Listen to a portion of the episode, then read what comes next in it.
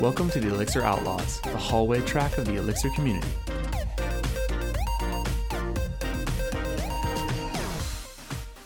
Hey, Hello, James. Hi. How's it going? Good. Good. James looks more serious than the rest of us. with That setup he's got. What? No, right? That is an awesome setup. is my mic working? Yes, it is now. Okay. Cool. I was talking to Amos for like 10 minutes and he was refusing to acknowledge me. That's awesome. Well, I try not to acknowledge you in public. I don't want people to know I know you. I know. It's bad for all of us. Can y'all hear me? Oh. James has a Kansas City shirt on too. I do have a Kansas City shirt on, yeah. I can hear you, Anna, but you're a little quiet. All right, thank you. Is that better?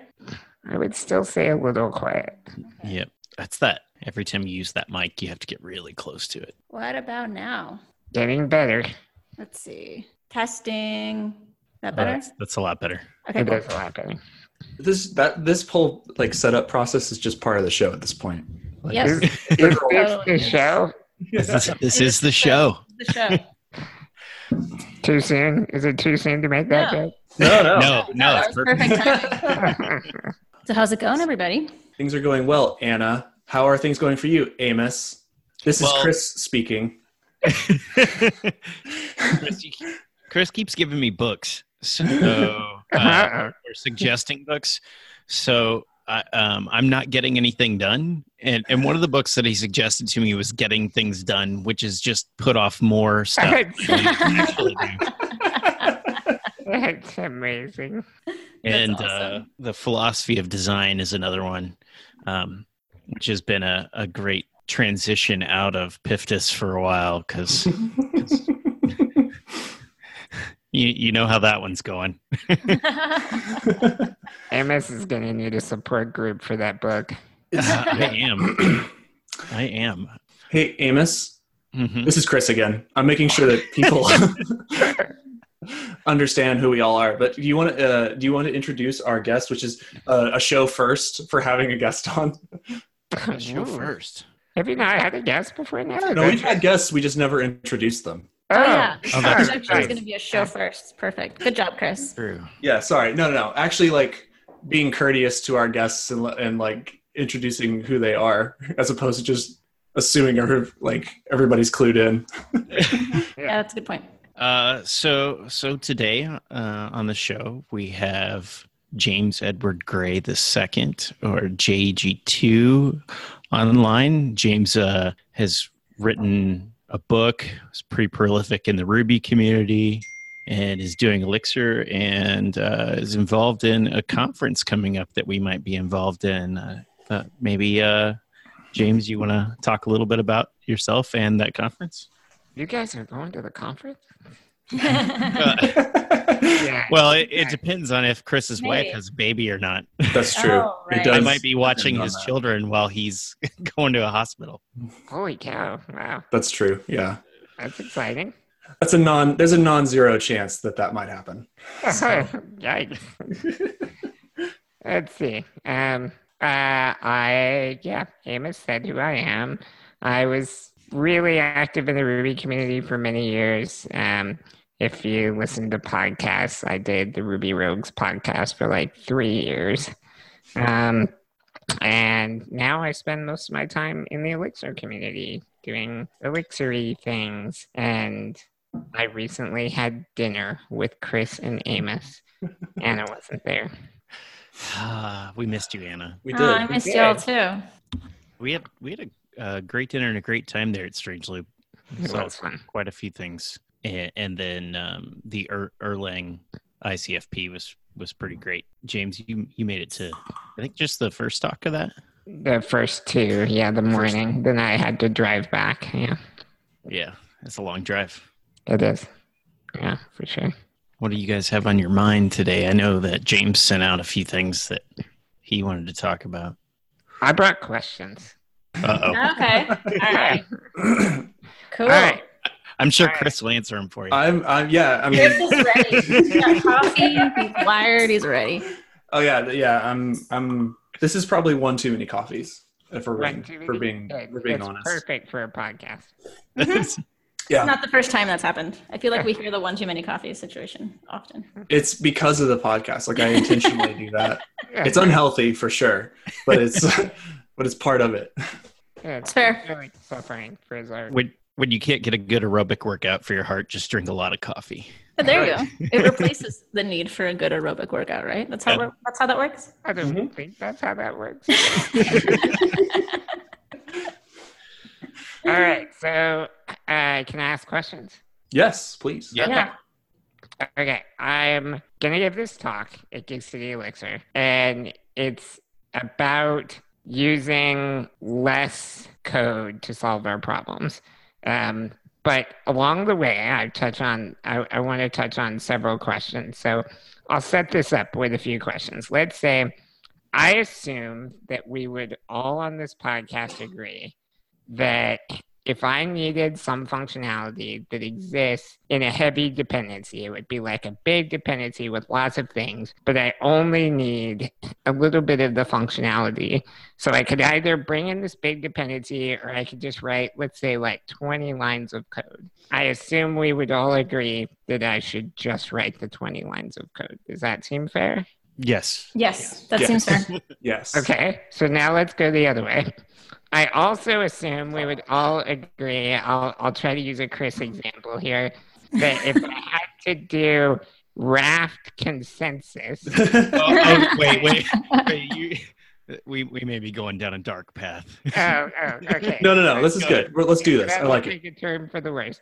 Uh, if I had to do raft consensus, say, then in that case, I should probably go ahead and use the library or framework or whatever because it's too error prone and it's just too likely that I'm going to screw something important up, right? hmm hmm right, Mm-hmm. and and hopefully some free maintenance along the way. That, Mhm. that Yeah.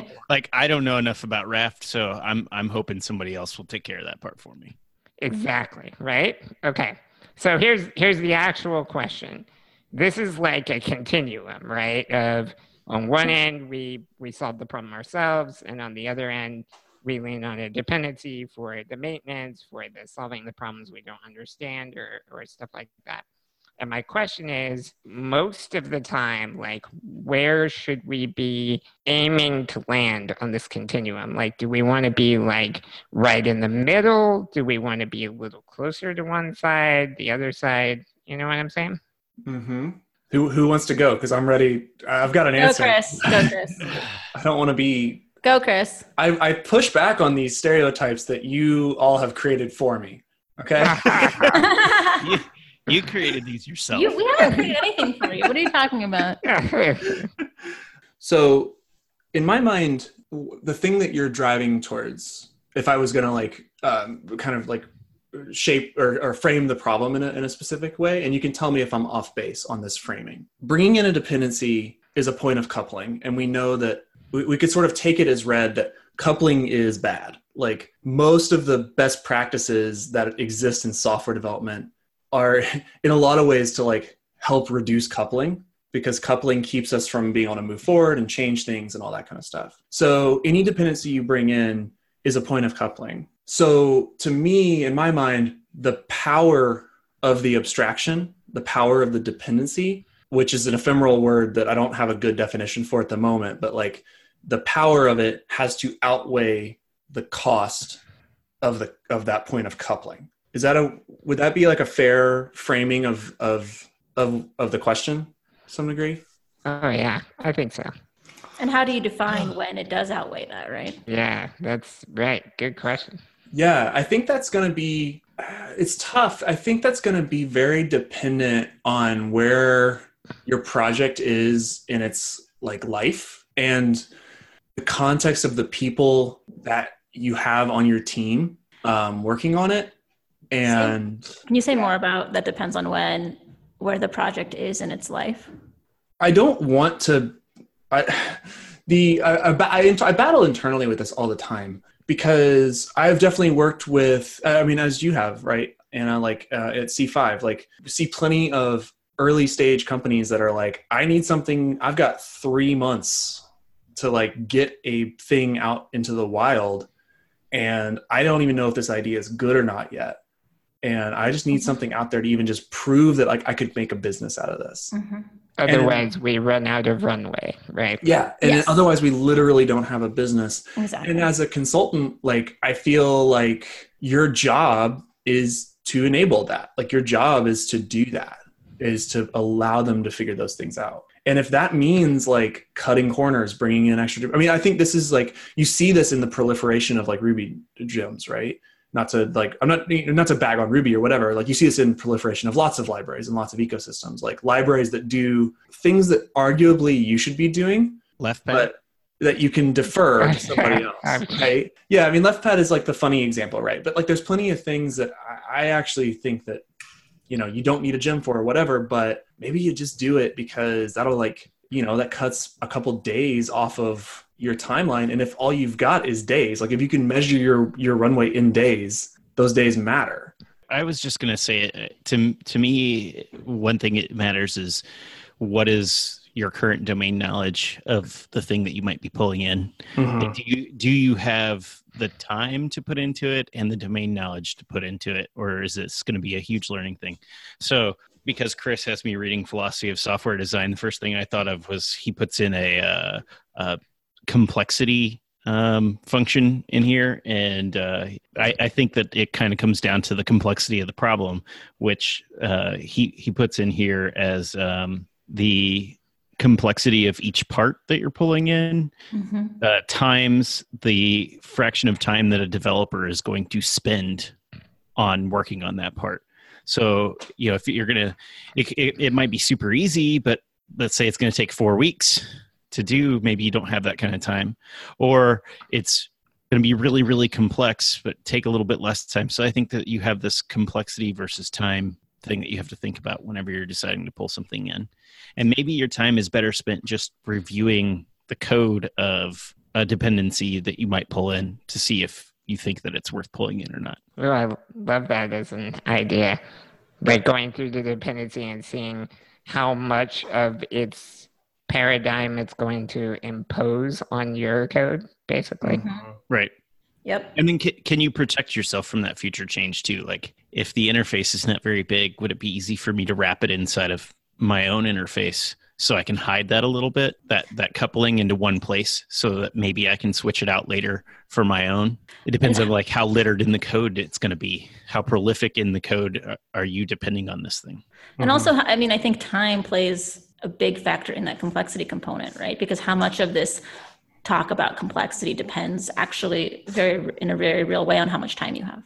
To Mhm. Chris's point about getting something out for like if you have to get it out within a few weeks, will there be more complexity because you have less time, or is there a way that you can mitigate that, right? I think a big part of it is um, it's also the the and this and this comes down more to uh, experience in just you know doing this a lot and kind of understanding you know getting a feel for these sorts of things. But I think that there's you know the the time part of it is also like what is the time spent that what what not even like what is the time you're going to spend up front, but like how many touch points are going to be in the rest of the code? How much how many how often are you going to look Yep. at the thing? because in his equation where he's saying you know the total complexity of a system is all the individual pieces times the number of time you spend working on it it's not even Mhm. just up front it's like over In the general, course of yep. the thing so if you can hide a thing that's as good as removing that complexity Yep.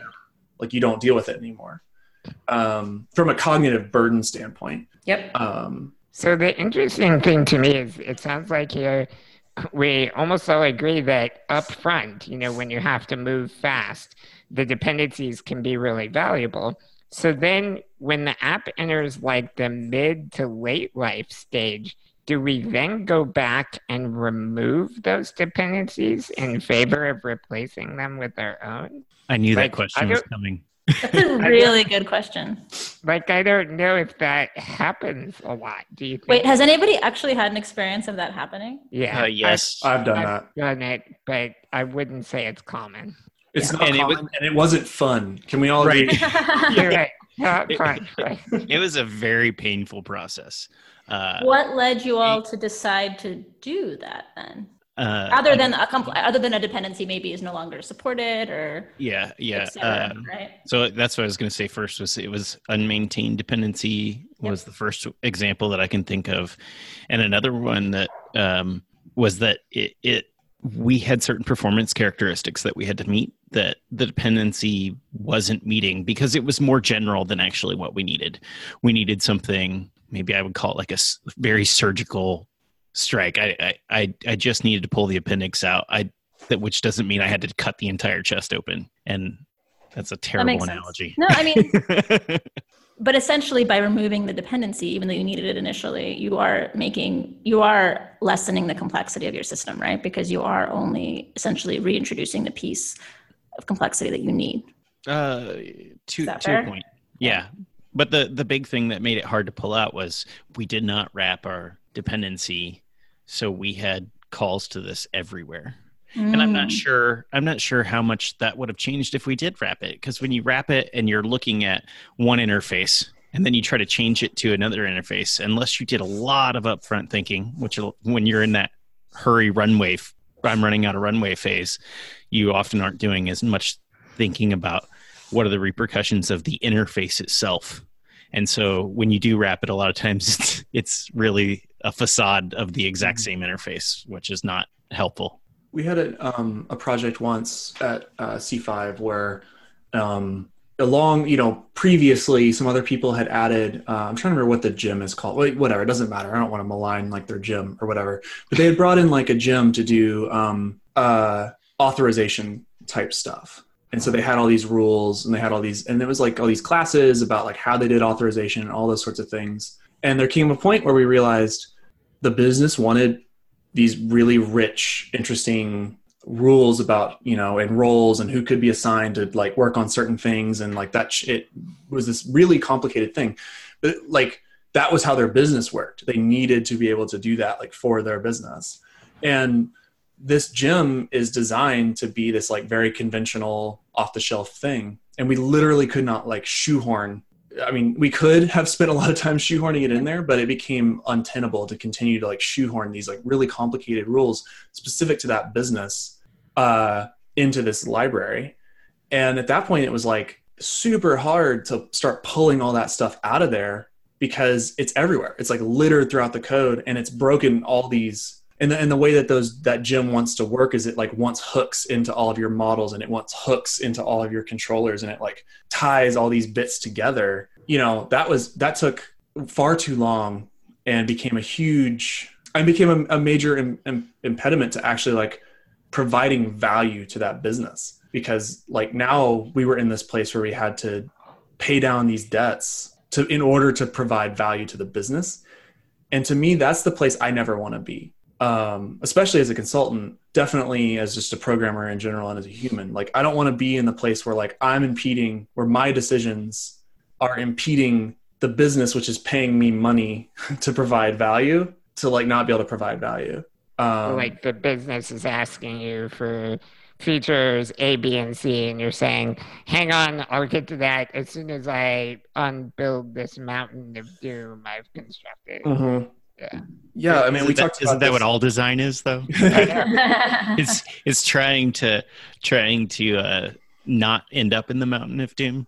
Yep. We talked about this last week, and there's this great Rich Hickey quote that um, that I just I love and redound to all the time. But it's um, you know, programmers know the benefits of everything and the trade-offs of nothing and like that to me is what's epitomized in that right? It's like we knew all the benefits of using this like off the shelf thing and up until we had got to a place where it was no longer a benefit and then and now it's like oh well now we're now we've really painted ourselves into a corner here. But given that it's so hard to predict that situation sometimes right? Like how do you mitigate for this increased complexity that then becomes really difficult to remove right? Like as we're designing systems and as we start you know i'm also starting to dig into that book um, how can it's it's a, it's a really hard thing to to do, right? Because we also don't want to like over optimize for something that's not going to exist, mm-hmm. right? Mm-hmm. And we want to solve the problems that we have at hand. But then we get into these scenarios, right? This is not a new problem that we see. I don't know if there's a good answer to that, but how about you, James? Where where do you yeah. stand on, on the think, answer James? to your question? I don't know. I haven't decided yet. Um,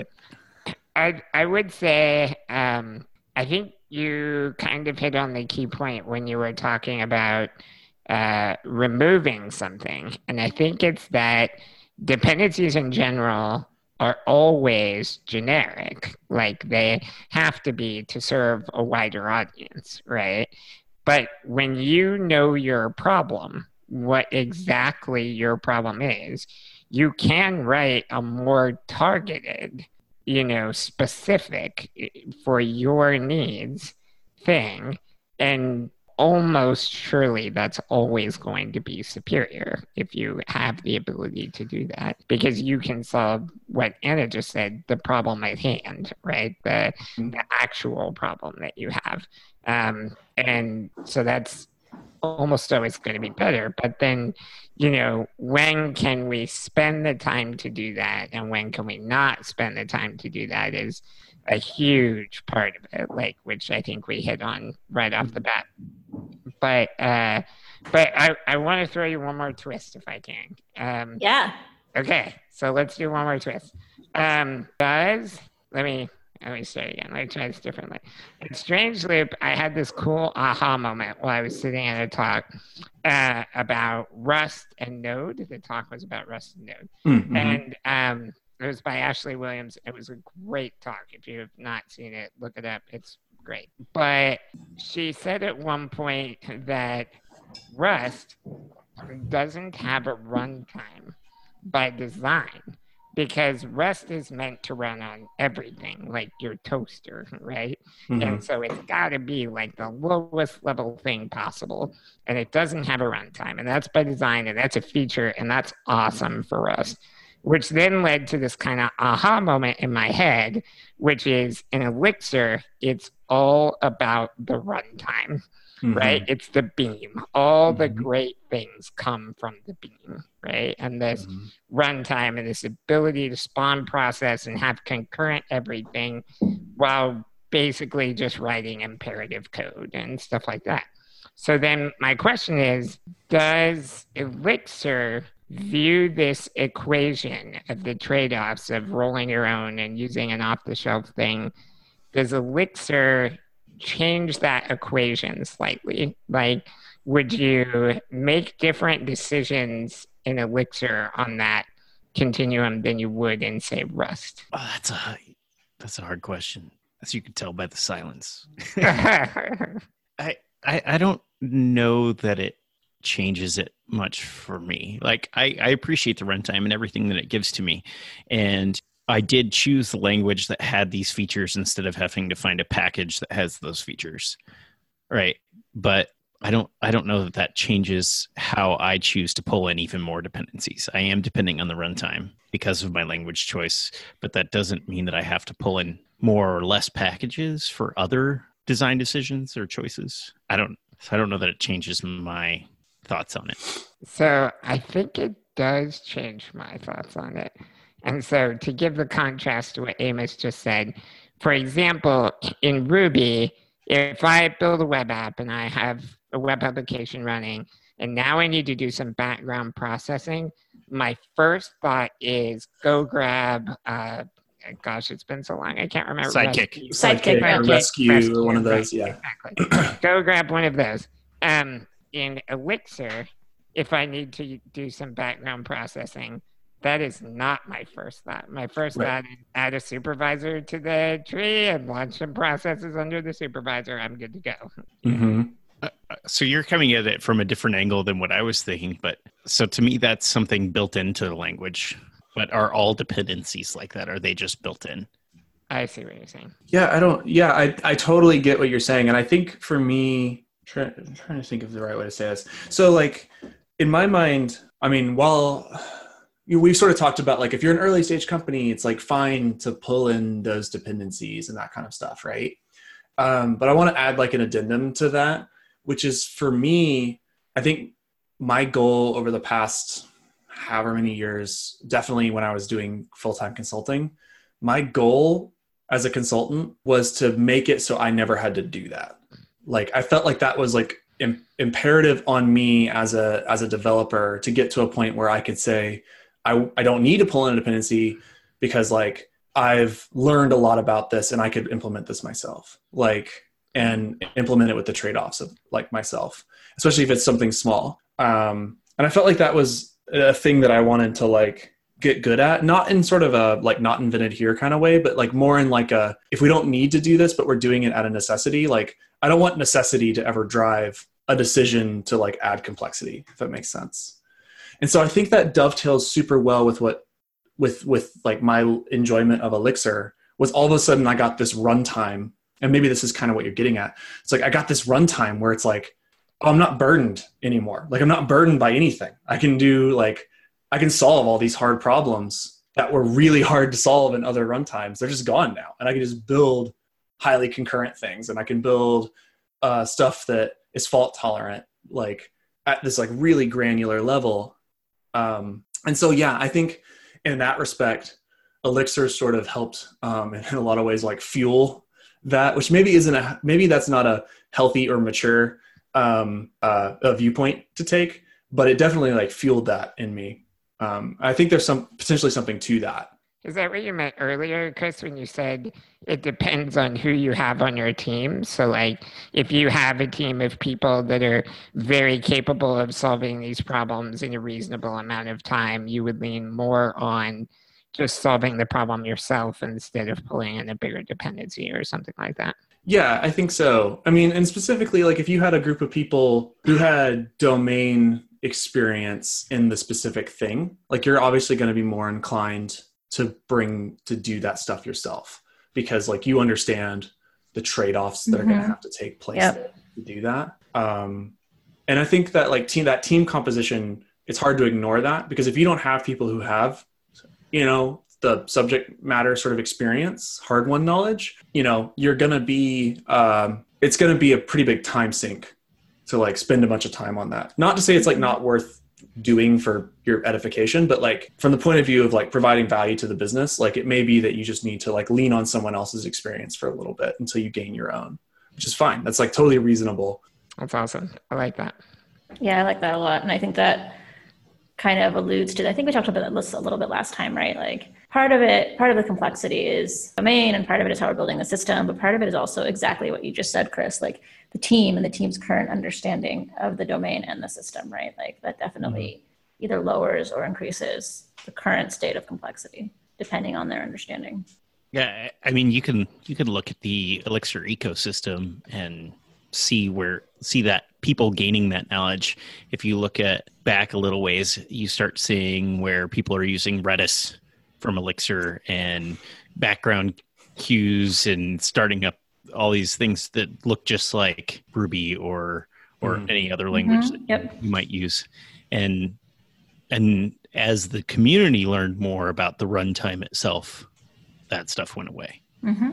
Now people just fire up ETS or even grab a dependency like ConCache or something, which mm-hmm. is uh, what I would call a smaller dependency, which is just firing up ETS for you, right? And putting mm-hmm. it kind of a pretty Elixir interface.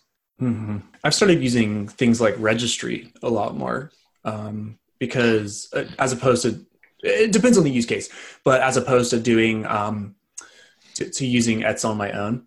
Uh, mm-hmm. Like if I know I'm going to have a lot of things in ETS, um, I'll often use registry because they're doing really smart, like bucketing and sharding across ETS tables to make lookups really fast and that like they've done a ton of work on registry and that's like a so that provides a lot of power uh, over the normal abstraction that you would have to build on your own and it's a re like those are sorts of the, the things that i lean on more now is sort of these more I don't know. It's hard. It's it, I'm I'm so poisoned by like philosophy of software design. Like my, my I look at everything and through that lens now, and it's hard not to look at what he calls deep modules, right? Modules that provide a lot of power, but with a very small interface, like without without actually doing too much. They're giving you a ton of power.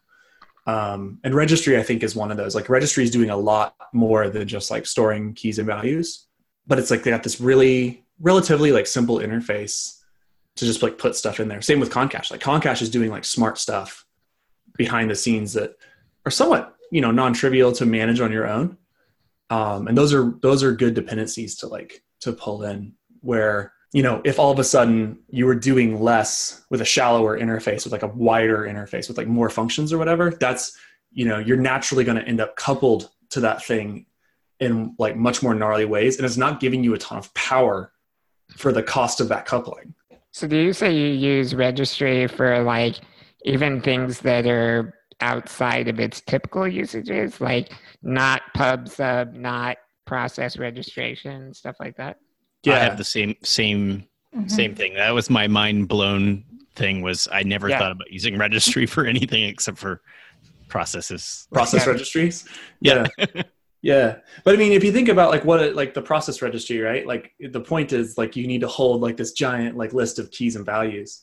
Just Yeah. the lookup table, right? Yeah, it's just a big lookup table, and like registry is really good at that.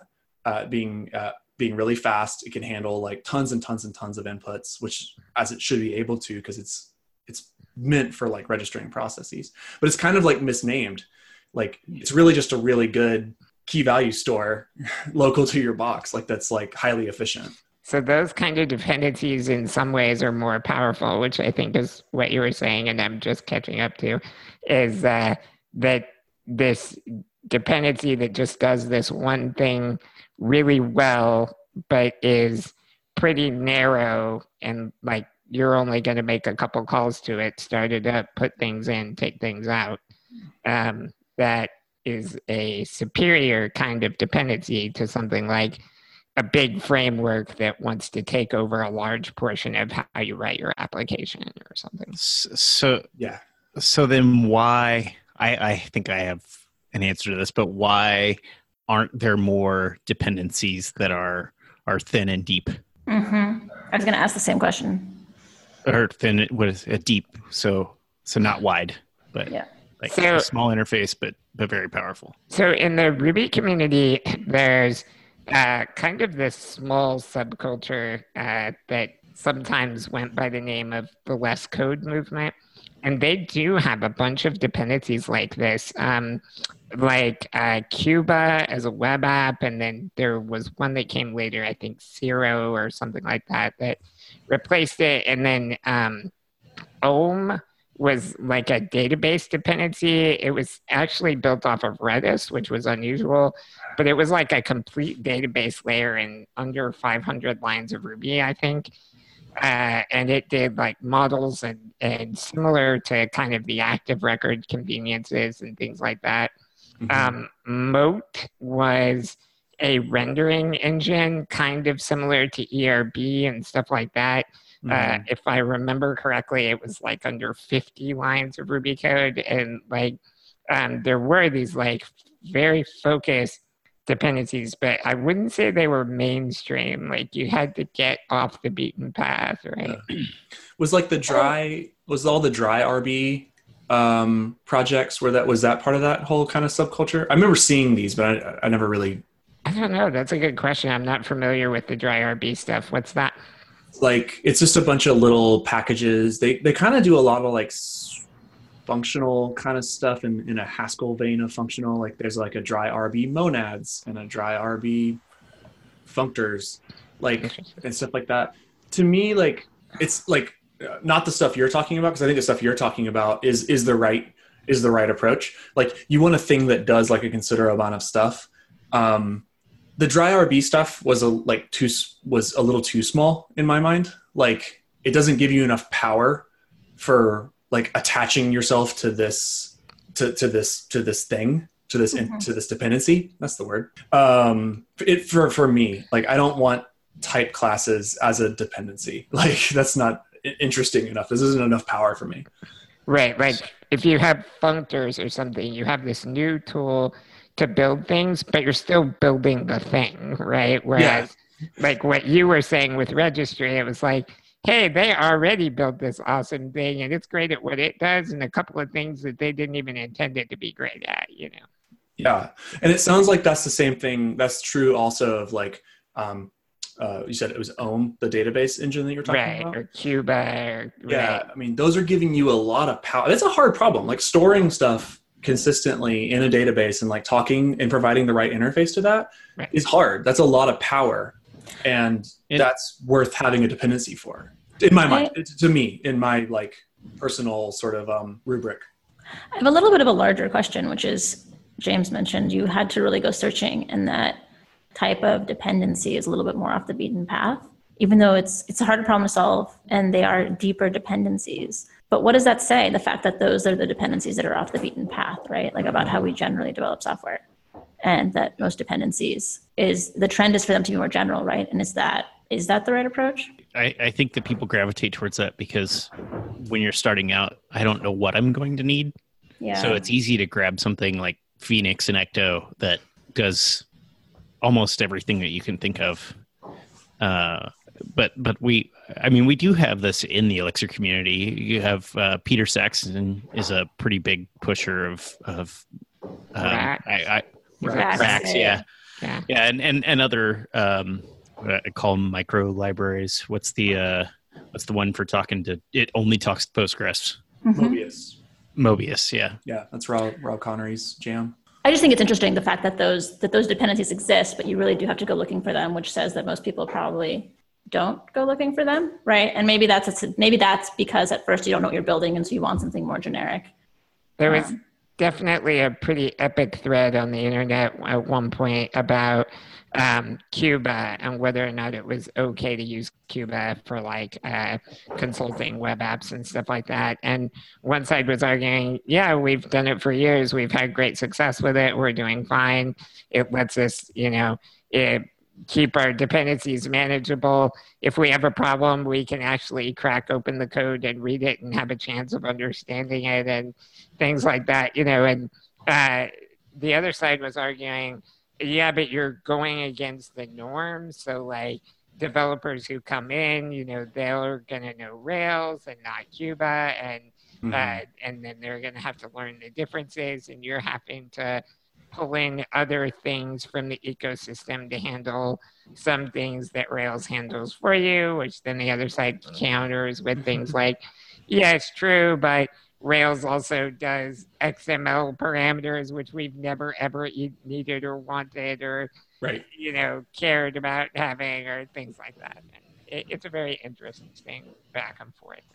I- Yeah, that's I have fair. hard- I have such a hard time with that because Mhm. you know, like I have a, such a hard time understanding the mentality of um, this is what everybody knows, so that makes it good. Yeah, that's kind of where I was leading with that. It's it's not I good. It, understand it's why I can business-wise. Well, but I can It's emp- I can empathize with like with like that logical argument. Like I understand how you could make that logical argument. I just like fundamentally disagree with it. To, so much so that it's like it kind of blows my mind that people make that argument. like I Well, don't and I know. think the point that I was trying to get to, and maybe I wasn't, maybe and this is not, maybe this is not a valid point, but like well, as we think about building systems, right? And when we're first starting, or we, we talk about these norms as like, okay, we'll just use this thing that does all these things. And we're not thinking about, I mean, and, why are we not starting thinking about, well, what are the things I actually need? What am I trying to achieve with the system, right? So we do, we learn, we tend to use these more generic tools. And maybe, and then again, like maybe setting, having a set of norms is not bad. I just think it's interesting that we have this paradigm that we're in that gets repeated over and over again across languages and communities, et cetera. I mean, look at look at the other side of it too. So, open source software, you're putting yourself out there, and as a as a library author, um, it it feels good, even if you're not in it for fame and glory. It feels good when people are using your system. So, if you can make it more general and applicable to more people, you're likely to Mhm. get more more people using it, more bandwidth, more feedback than if you have this surgical strike Mhm. library that that a smaller subset of of the developers out there are going to use. So the community kind of pushes you mentally to go. Yeah. to- No, I to totally agree with things that. that are more general because I because totally agree. yeah, like like look, there's a Phoenix. Phoenix has got its own talk at every Elixir Conf all over the world, right? Well, it's because it's Elixir and Phoenix Conf, Amos. Well, Ah. right, exactly, exactly. But there's no Raxx talk. Right, but then you think think about the book you're reading right now, right? Like it goes, it's it's not, and I don't. These things aren't bad. I just think it's interesting, right? We're talking about right now, and what James is talking about, which I think is really awesome, is like we write less code, but when we first start, we talk about we do have this paradigm using these dependencies that are more generic, that inherently generally involve bringing in more code, right? Mhm. And and there are probably more junior developers too, which makes it easier to just grab this general tool, Mhm. right? Yeah, So- no, I totally agree. I just think it's an interesting. That's actually an interesting question, though, to me. is it easier to grab something like Rails and teach someone Rails, where you have to teach resource routing and a bunch of other things just to get going? Or is it easier to grab something like Cuba and teach them like the three things that Cuba does, you know? It- it probably is easier to grab something like Cuba, but they are more likely to have, uh, even if they're like first year developer, they're more likely to have looked at Rails Yeah. or looked at Phoenix versus Cuba. Well, and I think the trade off there, we're talking about productivity and time, right? Like if you were first picking up Rails, you probably don't have a deep understanding of everything that's happening. And if you needed to really, if you were really starting to fight with Rails, fix something that you were doing, it would be hard to figure out exactly what was happening. But for the most part, you can be up and running quickly, right? Whereas with a smaller dependency, you have a much better chance of early on being like, oh, I know exactly what this is doing, and if I'm running up something, running up against it, I have a much clearer idea of how to deal with it. Um, but maybe I need to be able to build more things to get to the state of productivity. So and you And- wouldn't know. Go ahead. Emma. No, no, no. Go I was going to say, as a developer, uh, you know, early on in my career, if I have a choice between going to a shop that's doing Phoenix or I find the shop that's doing Raxx, I'm going to say, well, I hear about Phoenix all the time, so that's probably wh- where it's best for me to get experience. yep. So I'm going to the Phoenix shop. And as a business that's hiring, this is the reason why there are Yep. so many businesses Mhm. hiring tons and tons of Java developers Yep. is because they're they're available. There's people that understand it, Mhm. and it's cheaper often to hire a, a lot more Java developers than it is to hire somebody who's going to come in and and create some brand new piece of software that's more focused for you. Yeah, no, I totally agree. I think there's also, I mean, I don't know how I, I don't know how I, I mean, I know how I feel about it. Um, I'm, well, it's complicated. Like, there's also this thing of like, if you teach, I mean, because this is uh, the thing I think about actually is, um, is Railsbridge, right? If you teach people Rails, you can get like this whole group of people jobs. Like, Yep. like the barrier or rather like the barrier to getting them a job is one less thing now right Mhm. as not only do they know programming but they know like this tool and you can now like i want to use the uh, it's it's not like you can like sneak them in but it's like There's more opportunity available for folks that know Rails. there there's just enough people in the world who only want to hire who wouldn't hire like a ruby person but would hire a rails pe- person or like that would be a barrier to hiring someone whether or not that's like whatever bias is like coming through in that decision like someone will make the decision like i want to hire rails people whether or not that's right or wrong and like that's one less barrier now in order mm-hmm. to like get that person hired which is like a, that's like a, a No, that's really real. but like the trade-off is like would they learn as much if not more like about the underlying fundamentals if you actually sort of build it up from first principles? Yeah actually probably. And like is that person going to be like set on a better path? I don't know arguable. Like i learned most web stuff through like java struts and later spring and then i learned rails. And it's like you know I, you, you get there eventually. Like you know what i mean? Like like if you just keep doing this long enough. But you know it's it's tough. It's tough to say. Like i th- i mean i think we could be setting people up for like for better intuitions about design and about things if we could approach it that way uh, but then the, the then the problem becomes like i don't know like if our goals are like you know if you like think about a boot camp right like if the goal is to like get all these people hired at the end That's what I was like, about to say. some, Yep. some large amount of them hired like some percentage of them hired it's like you don't want to be the boot like as a business even you don't want to be the boot camp that does like the weird thing because Well, no, because you want to get, well, I mean, and it goes back to like, I think the very beginning of this discussion, which is like, it depends on the goal for the thing, right? Mm-hmm. Like, it depends on the entire context, like how much time you have, how many resources you have, and what is the end goal that you're trying to achieve, right? Right, if you- it if you- if it is like hiring somebody, or if it is getting a site up and running really quickly, right? Or if it is, and you don't have a lot of domain knowledge, right? Like, what is the goal, and then how do you think about achieving that and then weighing again because there's always going to be trade-offs with time with complexity with knowledge right and then weighing those so that you think you're making the best decisions right And, and which school do you want to go to when you're learning? The one that teaches you a general purpose tool yep that gives you the ability to to do way more, Mhm. or do you want someone to teach you how to do HTTP requests? No, totally. and then you have to learn everything else. It's totally true. Um, I think it's just interesting, right? We're talking about like now the benefits of smaller, deeper things, but where does that come into play, right? And I'm not, I'm not, I'm not. It's like a little bit rhetorical. Like we're talking. Right, right, right, right. Like- but I, but I do think there's something there. And Amos, you said this earlier. Like you know, you get a you, you get more junior people who like. It tends to be that junior. Quote, I'm going to use quotes here, which you can't see on the podcast.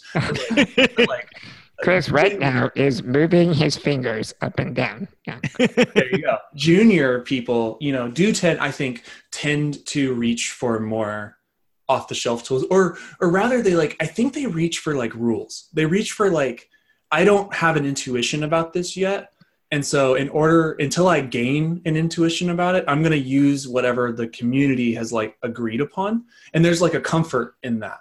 Of, Well, and And but- support. I mean, and support. That's right. what I was about to say. Go Right, right, right. Yeah, that's all part of it. I think like there's that comfort level of like I'm using a thing that's well established. The thing that I want to point out is, and why I'm saying junior in air quotes, is like we're all juniors at some level about something. Like if I walked into some other language or some other runtime or some other domain, I would be. I mean, I'm doing okay. So actually, I'm doing this right now, like because I'm learning. I'm, uh, you know, in my other time, like I'm learning more about ML and I'm doing more ML stuff. And this is, I'm a, a new domain for me and i'm leaning on a bunch of tools that like people say are good until i gain an intuition about how these things work. And i think that a lot of people we catch a lot of people in that transition. Mhm. like especially because elixir is still so new we're catching a lot of people in that sort of transition from their previous thing to the next thing. And they're just looking for like that comfort for somebody to tell them like this is the thing to use you can like trust us because we've been around here and we're, we're telling you that right they're not ready to make those sorts of leaps on their own yet potentially Well, and I think that's which real, might right? add to that if you want somebody to get there and to build the intuition, they need to have something that helps them develop that, right? And so they need the tools to get there.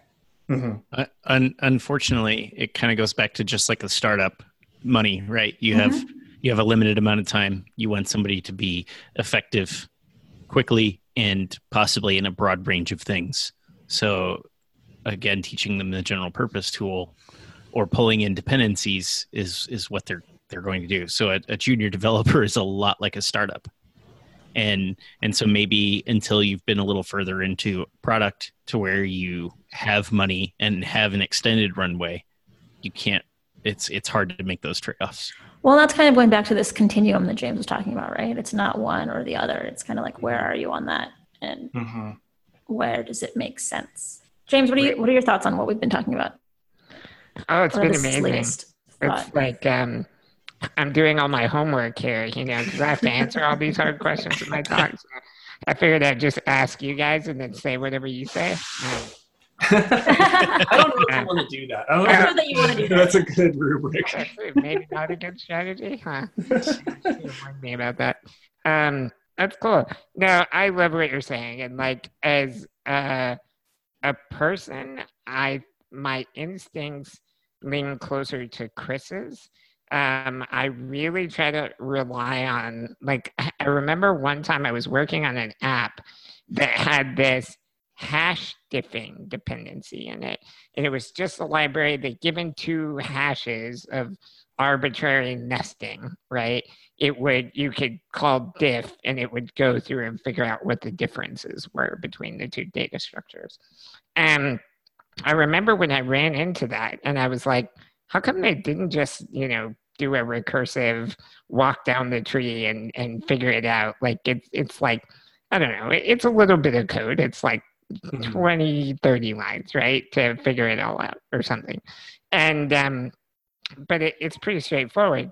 And then i ran into this issue where this library that we were using diffed something in a way i didn't agree with you know and it was like why did you do this? And so then i end up opening up the library and yeah it was like not much more than 20 30 lines of code you know and um and uh, those kind of dependencies I I mean I'm not saying it's wrong to have a hash diffing library or to use it or anything like that, Mhm. but in my instinct, if I ran into that problem, I would just write the diff function 1st Mhm. um, because I feel like I can solve that problem and I would be confident that I would solve it the way I want it solved in this particular instance or or whatever. And so I do lean on that and that experience. And um, I would rather use a Cuba if I can get away with it. Like if I'm building a blog or a let's talk about a um uh a URL shortener, right? Where you have what three pages. Enter your URL. Then okay, here's your shortened URL, and then the one action that isn't even a page; it's just a redirect that takes the shortened URL and pushes you to the other one, right? Right. If you start that with Rails new or Phoenix new, is that a bug? I kind of think it is. You know, like, I mean, couldn't you build that with just straight up plug? Like, that's not very tough, right? Like, whatever. And my tendency is to reduce that complexity. But I, I liked what's been said about the trade offs and why we make those decisions and why we sometimes push faster and stuff like that. Um, it is a lot of trade offs. And like, while I appreciate the junior aspect and being able to give them the more general tool and the support and the comfort, sometimes I counter that with, sure, yeah, you don't know what this does yet, but guess what? It's like 30 lines of code. Let's go read it. You know, like, Mhm. let's see what it does, you know, and I, I feel like you can get a lot out of that angle too. That's true. I think that's how you drive your career to some degree, in my mind, or at least it has been for me. Like taking that extra time when I can find it to actually do the thing myself or to like learn about it. You know, like the diffing example is a great example. Like if you've never written a, a, a tree, like diffing two trees, that's a good exercise to go through. It's going to take you like a little more time the first time you do it, but it's a worthwhile endeavor because the next time you come across that problem like that's a that's a tool in your tool belt now like you know how to diff trees you're like oh i've seen this like i i can diff trees And that problem comes up a lot in my experience of we have this state over here and this state over here. What do they have in common? You know. hmm and it has all these like knock-on effects of like you learn a little about about data structures you learn a little bit about um uh recursion you know you you you start to get a feel for these things and like it only good can come from that i think like from encouraging people to do more of that So I feel like I've monopolized the heck out of this conversation, but there are two other people on this podcast giving talks at Gig City Elixir. so I want to hear about stacking theory and cryptocurrency. go ahead anna Go ahead, Chris. No, no, it's you first. Well, the talk that I'm giving, it's a talk I've given before, but the talk that I'm giving um, at Gig City um, is essentially, and I've talked a little bit about this before on the show, but really the goal is really to try and remove some of the complexity that I think people think exists around cryptocurrency, um, especially people who are new to that domain, um, and help them gain understanding that it's actually not like under the covers behind all of the jargon. I mean, there's some complexity there, but it's not as complex as people think. And that if they're interested, actually getting in, like digging into crypto is not unattainable. And so we talk about kind of how crypto got to where it is, but also how you might implement a simple version of like a Bitcoin based cryptocurrency in Elixir, um, which is given the power of the beam, right? And given the nature of the language, it makes it pretty easy to do. So I watched your talk from ElixirConf, Mhm. and it was great because I think I'm perfectly in the target audience. I knew almost nothing about uh, Bitcoin and cryptocurrency and stuff, and like it was super approachable for me, and I got a lot out of it. Oh, thank you. It's awesome. That was great. Chris, what about stacking theory? yeah, um, I have the talk and uh, index cards in front of me on my desk. all all stacked up. yeah, Ooh. yeah, yeah. So all, all the post-its that are attached to the index cards are stacked up. But yeah, um, so stacking theory. I think the I don't know. I think J. Lewis may have invented that name. I don't know if there's prior art on that.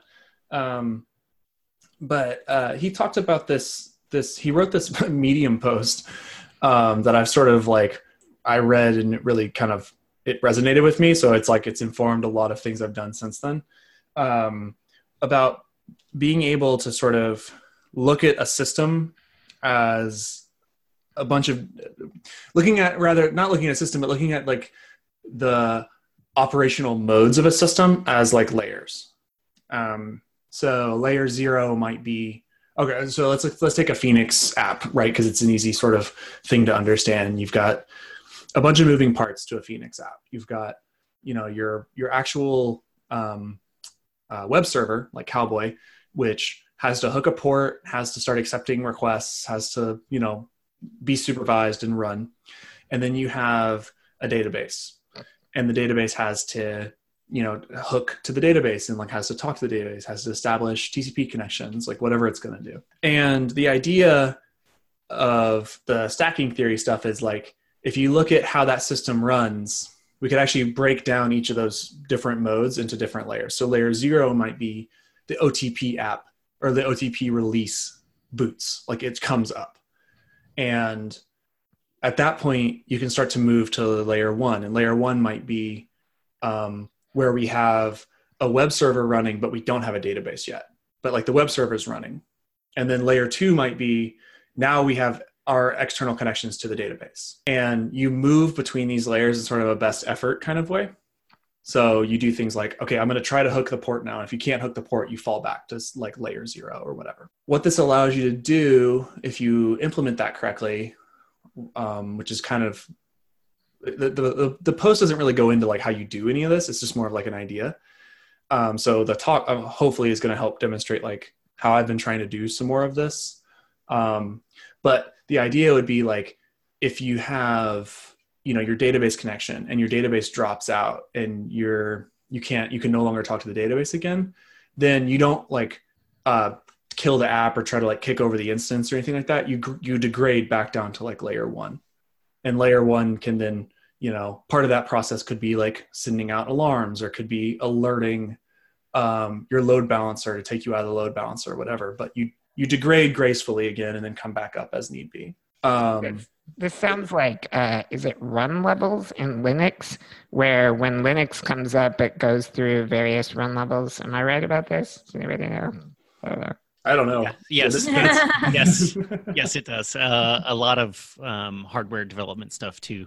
You you do that same kind of thing. Otherwise, uh, you know, if if something crashes as you're coming up, you can't even light up uh, lights on your alarm panel if you don't have different like levels. So yeah, it's mm. it's the same thing. That's what Linux does too. In the Mac OS, uh, if you use the Mac, sometimes you see this when um, if something bad happens to your Mac and you go onto Apple's website and you're troubleshooting, they'll tell you hold down these keys at startup to boot into safe mode. And right. safe mode is like a lower run level than you usually run in. It doesn't try to bring everything up. And because of that, there's actually a higher chance that your Mac will successfully boot into that scenario, right? And then you can troubleshoot from there. Mm-hmm which is pretty cool. One of the things, That's really cool. One of the things I've been trying to sort of emphasize too in this talk is like you may or may not need to do this depending on your infrastructure and your application concerns. Like this is, I mean, these sorts of things are a real problem at Bleacher Report because of like the amount of things that we run and the number of services, the number of nodes, the all that kind of stuff. And we and we see those degradations like on pure probability we see those those those things a lot more let alone like the, the kind of traffic spikes that we get. So um, which tend to force degradations to happen uh, or at least like increase the probabilistic chance that those degradations will happen. So we see we we end up having like you know i think it's a truism that basically any sufficiently complicated system runs in degraded mode basically all the time. Like something is not working almost 100% of the time. Now how much that affects you is is really what we're trying to like balance. Uh, but the trade-off is you bring a lot of these like complexities into your system when you ask the system to take to handle it. Like when you're starting to do these things yourself you know you're you're owning a lot of that complexity and you really have to weigh whether or not that's like right for your system. So like your blog probably doesn't need to do this, you know, but you know, any like if you have a sufficiently complicated system that needs a certain amount of availability, you may want to start to like approach this problem from that and that and for that standpoint. It's cool too to like not have your app be two binaries, right? Either it's up or it's down, right? Like, you know, maybe these parts are up, but this thing's down, you know, and not not having to have those. Does um this is my own curiosity, which you probably answer in the talk, but does uh Elixir make this kind of building easier, like because of the way it's designed with fault tolerance and stuff like that? Yeah, we get. I mean, we get to. We have all these primitives that we get to just rely on to do all this kind of stuff, like supervisors and whatever else. Um, ets is actually a big part of that because I mean, we use ets for basically like a a, a cache all the time, like a local cache, um, very often, especially around like circuit breakers. Uh, so if a downstream service is down or is like overwhelmed and we need to like back off of them, we'll just like kill the circuit and then fall back to a cache. Uh, and the cache is maintained inside ets, stuff like that. Um, and that's sort of a that's another layer to this. Like, can we make outbound calls? Yes or no? Um, and like, what do we do when we fall over? So we just have we just get this run this great runtime, like as we were talking about earlier, with all these amazing primitives to start to put these pieces together um, but there's definitely nothing right now that I think there's there's nothing right now that like will do this for you. Like you can't just use like the default supervision stuff like one for one um, out of the box. Like you start to have to really like think really pretty hard about how you're going to supervise these things, and you you you to some degree get outside the the bounds of the supervision, like of what the supervisors themselves want to do. So like one uh, like a concrete example of that is um, one pattern we've used is to have a supervisor that starts uh, effectively like a watchdog process and a dynamic supervisor. And the watchdog is like what actually starts the real process that is managed underneath the dynamic supervisor. And that way, and it monitors it. Um, and that way, if it crashes, it can do like exponential backoff as opposed to like letting the the normal supervision stuff like cascade and like kill the app or whatever. So we do you, you, get those primitives but sometimes you have to do that like some of that stuff yourself. Um, and like you know just use the tools that are there um, in order to do those sorts of things. That's super interesting. Instead of relying on like your normal um, restart intensities and all that kind of stuff I mean, we do that too but there's you know you, you start to play around with a lot more of these like strategies and those sorts of things that sounds super interesting it is cool have you ever seen GenRetry I have not seen GenRetry. What is what is Gin that? retry is a is a library. I can't remember if it's Erlang or Elixir, but um, it uh, it is basically uh, supervision with exponential back off and stuff like that. Uh, oh, cool. Mhm. That sounds that sounds useful. I think there's also one that's just called retry. one that's called uh, retry. but- okay. Yeah, but it may not be supervision trees, so that may be why. Hmm. Yeah, it's not. Okay. I think GenRetry does like supervised, but I may be wrong. That'd be that's that's pretty useful because I mean, getting the supervision stuff, getting that kind of stuff to work in the supervision trees is somewhat non-trivial Right. um, because it's not really what the supervisors want to do. Right. Like that's that's not really their normal mode. So you're getting outside of their normal mode to some degree. It's also why I, I was really excited when they brought like when they built Dynamic Supervisor because I was like, oh sweet, we have this like really good tool that can do all this stuff for us now. Like I use that so much. I'm excited to hear it. Yeah, I'm excited good. to get it written. Yeah, I'm in the same. I'm in the same place. I've like got all this stuff, and it's like, oh yeah, now I have to put this together and turn it into a talk. You know. I'm Yeah. excited for both of these talks. They're gonna be great. gonna I'm pretty excited about the whole conference. I'm just it's gonna be excited that you're all coming to Chattanooga. I don't have to go. I love to- Chattanooga. It's gonna be sad. It's going to be cool. I've never been there. it's super nice. I like it. We are There's- also going to have a live recording of the Elixir Outlaws at Gig City Elixir. I don't know if that was a good or a bad choice. Yeah. We'll sure- find out. Yeah. yeah, it- it'll be our first live recording, so um, it, it it should be exciting. It'll definitely be exciting. I don't think that anybody believes that we're like super put together but now they're definitely going to have it confirmed that we're not Yeah. super put together. we just get on and start talking. It's gonna be great. It's It's gonna be well. They'll know, right? They'll see. They'll see the truth. It'll be great. Get to see the sausage made, right? Exactly. Yes. Right. So so I've been trying to think of what we should do. Like maybe like we should have a section of like Q and A or something like that. Like a little more I- engagement. I don't know. I feel like it's going to be weird if we're just up there talking to each other for that long in front of a bunch of people. Yeah. well that's I, I I have a an extra mic that I'm planning on bringing. Oh, cool. Uh, so so that'll give us a another mic to have. I think we just have a hot seat. Just let anybody anybody come up who wants to.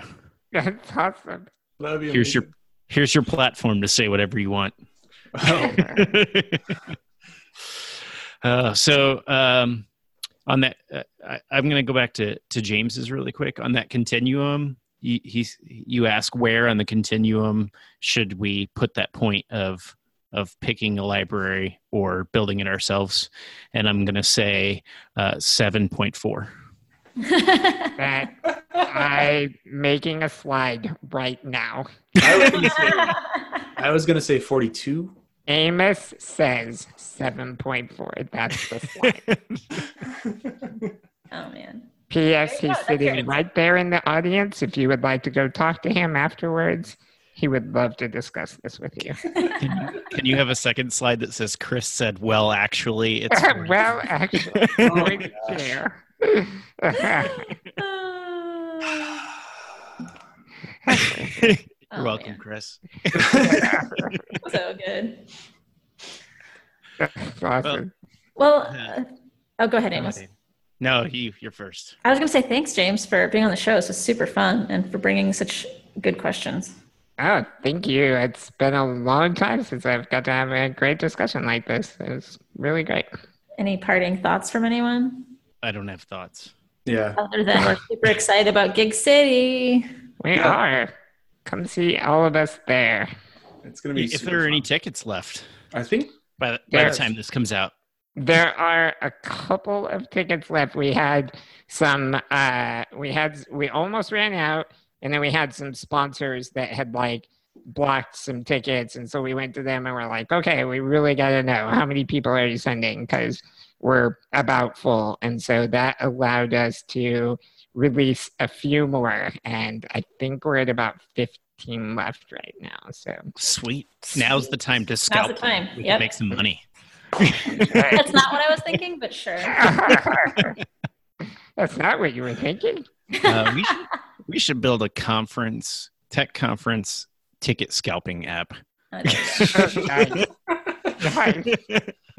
Yeah, bring all the bad parts of sports to tech conferences. I agree. Yeah. yeah, that's good. I like where your head's at, Amos. That's where we really want. Yeah.